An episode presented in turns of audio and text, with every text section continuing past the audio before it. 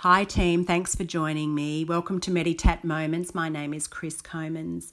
Today, I'm going to share with you a little bit about the work that I do. I work with breast cancer patients after mastectomy and breast reconstruction surgery. So, that's today's topic. I'm going to talk about mastectomy and breast reconstruction. And this may be useful to you if that you are thinking of going along this line, just giving you a bit of an overview of what's involved in that whole process. So, it'll be in collaborating with medical professionals professionals and providing adjuvant services of nipple areola tattooing.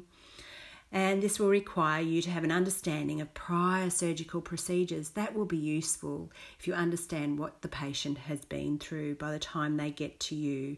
It's really useful because you want to make sure what you're providing is the best it can possibly be because this is a long process that they have endured. So, first of all, we're going to start with mastectomy, and there's different types of mastectomies, but most surgeries involve removing the breast in different forms, and often there's breast conserving surgery. So, what is breast conserving surgery? That may mean just removing the lump, so we're going to get rid of the lump and we're going to conserve the breast and that comes in different excisions. So there might be a wide excision or a quadrantectomy, and we're going to retain our breasts. The other type of surgery is using the periareolar approach, where we're going to take the areolas off the breasts and we're going to remove all the breast tissue inside but retain the skin. But then we have to put something else back in there, don't we? So we will talk about that. So, mastectomy and breast reconstruction surgery, the surgical processes of that involves expansion. They may need to expand that skin after mastectomy. So, if we've had a full radical mastectomy, we have flat skin there now. And we may have to stretch that skin out to pop an implant in there. Well, we're definitely going to have to do that if we want to pop an implant in there. They need to create a new breast mound if we're having breast reconstruction surgery. Now, what we need to know is that not all women are afforded a breast reconstruction. In Australia, it's only around 20% of women after mastectomy are offered a breast reconstruction or are afforded a breast reconstruction. So, not all women have breast reconstruction. And part of this process can involve mastopexy or reduction of the contralateral breast. So, if we've only had one breast removed and we're having reconstruction, we will have mastopexy. What is mastopexy? Mastopexy is a breast lift. So, we're going to lift the other breast or we're going to reduce the contralateral breast to match the new reconstructed breast. So, the reconstructed breast comes in the form of the golden ratio and they call it the Penn method. So the Penn method is placing the new breast mound, the nipple areola complex, 18 to 22 centimeters from the sternal notch. Okay, so hopefully that gives you a little bit of an overview, and we're going to finish off with nipple reconstruction. So, not every patient will assume every phase of the process. Each patient will undertake the phases that are uniquely appropriate for their individual requirements. So, everybody's different, we know that. So, reconstruction with implant, let's talk about that. So, we just said breast conserving surgery, didn't we? And using the periareolar approach. So, if we're going to save our breast skin, most instances that will be a low risk breast cancer and we're going to keep that skin, but we need to fill that skin with something. So, that may be putting an implant back in there. Now, we might use acellular dermal matrix to hold the implant in place. Now, what's acellular dermal matrix? Good question. That is like a mesh material that can be synthetic, might be pig skin that's been denatured, and sometimes it's human skin. Now, they uh, use the acellular dermal matrix to cover that breast um, implant and hold it in place. The other thing they may do is use an, um, an autologous area of the body. So we're going to use somewhere else in our body, we're going to use fat and tissue, and we're going to fill that breast mound. And often that may come from our tummy in the form of a tummy tuck.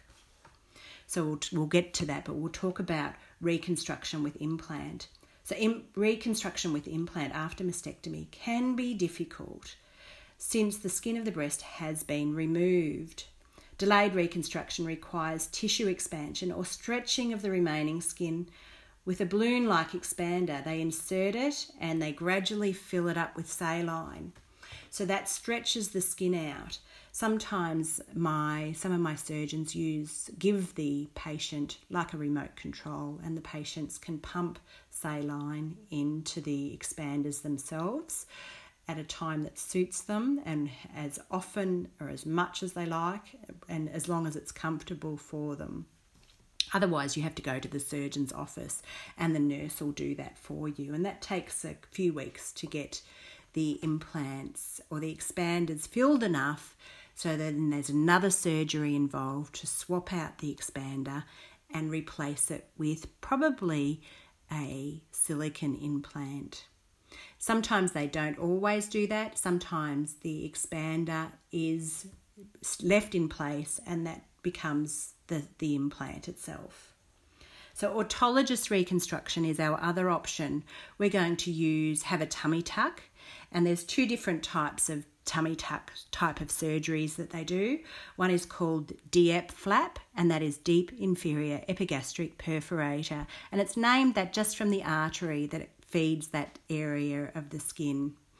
So we're going to sometimes we'll use that artery and we'll move that up to the breast mound as well. Other times they cut it from the blood supply entirely and then microsurgery is required to reattach the arteries. Then the other type of reconstruction using the same area and the same type of procedure except it's called TRAM. And our TRAM is transverse rectus abdominis myocutaneous flap. So it's using the same type of tummy tuck surgery, except it's using the muscle. That used to be the gold standard some time ago, but there was a few problems with that tram surgery. The other autologous type of surgery is the lat dorsi muscle from our back, latissimus dorsi muscle. That's the big muscle from our back. We're going to use that muscle, but we don't have so much fat on our back, so we may need to use a small implant. If we do that type of reconstruction, and often when we do that type of reconstruction, we use that when along with radiation therapy because that big muscle um, stands up to that pounding of the radiation. So there, there's our types of reconstruction, probably the most common types of reconstructions that you'll see in your practice.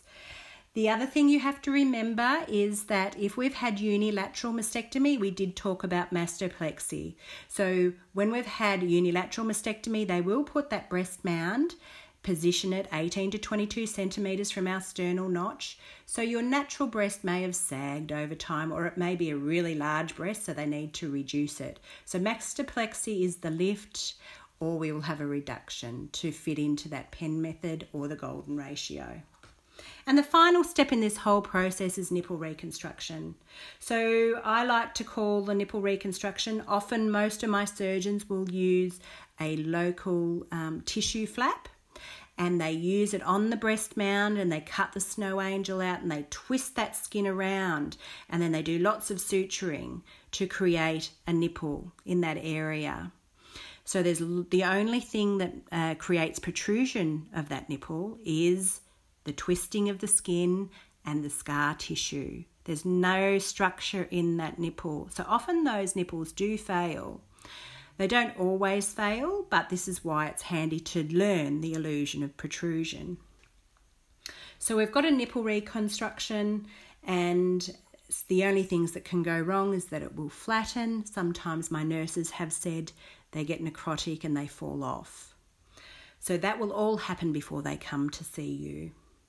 So when they do come to see you, you're going to try and tattoo that nipple reconstruction to add colour to it.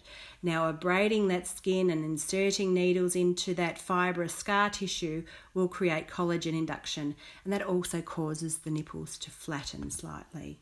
So there you go. There's all the steps of breast reconstruction, the most common types of reconstruction that you will see, and we also spoke about nipple reconstruction. So that's today's areas covered, and I'd like to do another podcast and I'll continue on from here. So hope you all join me for that. Look forward to continuing on in the coming weeks. Thanks for joining me.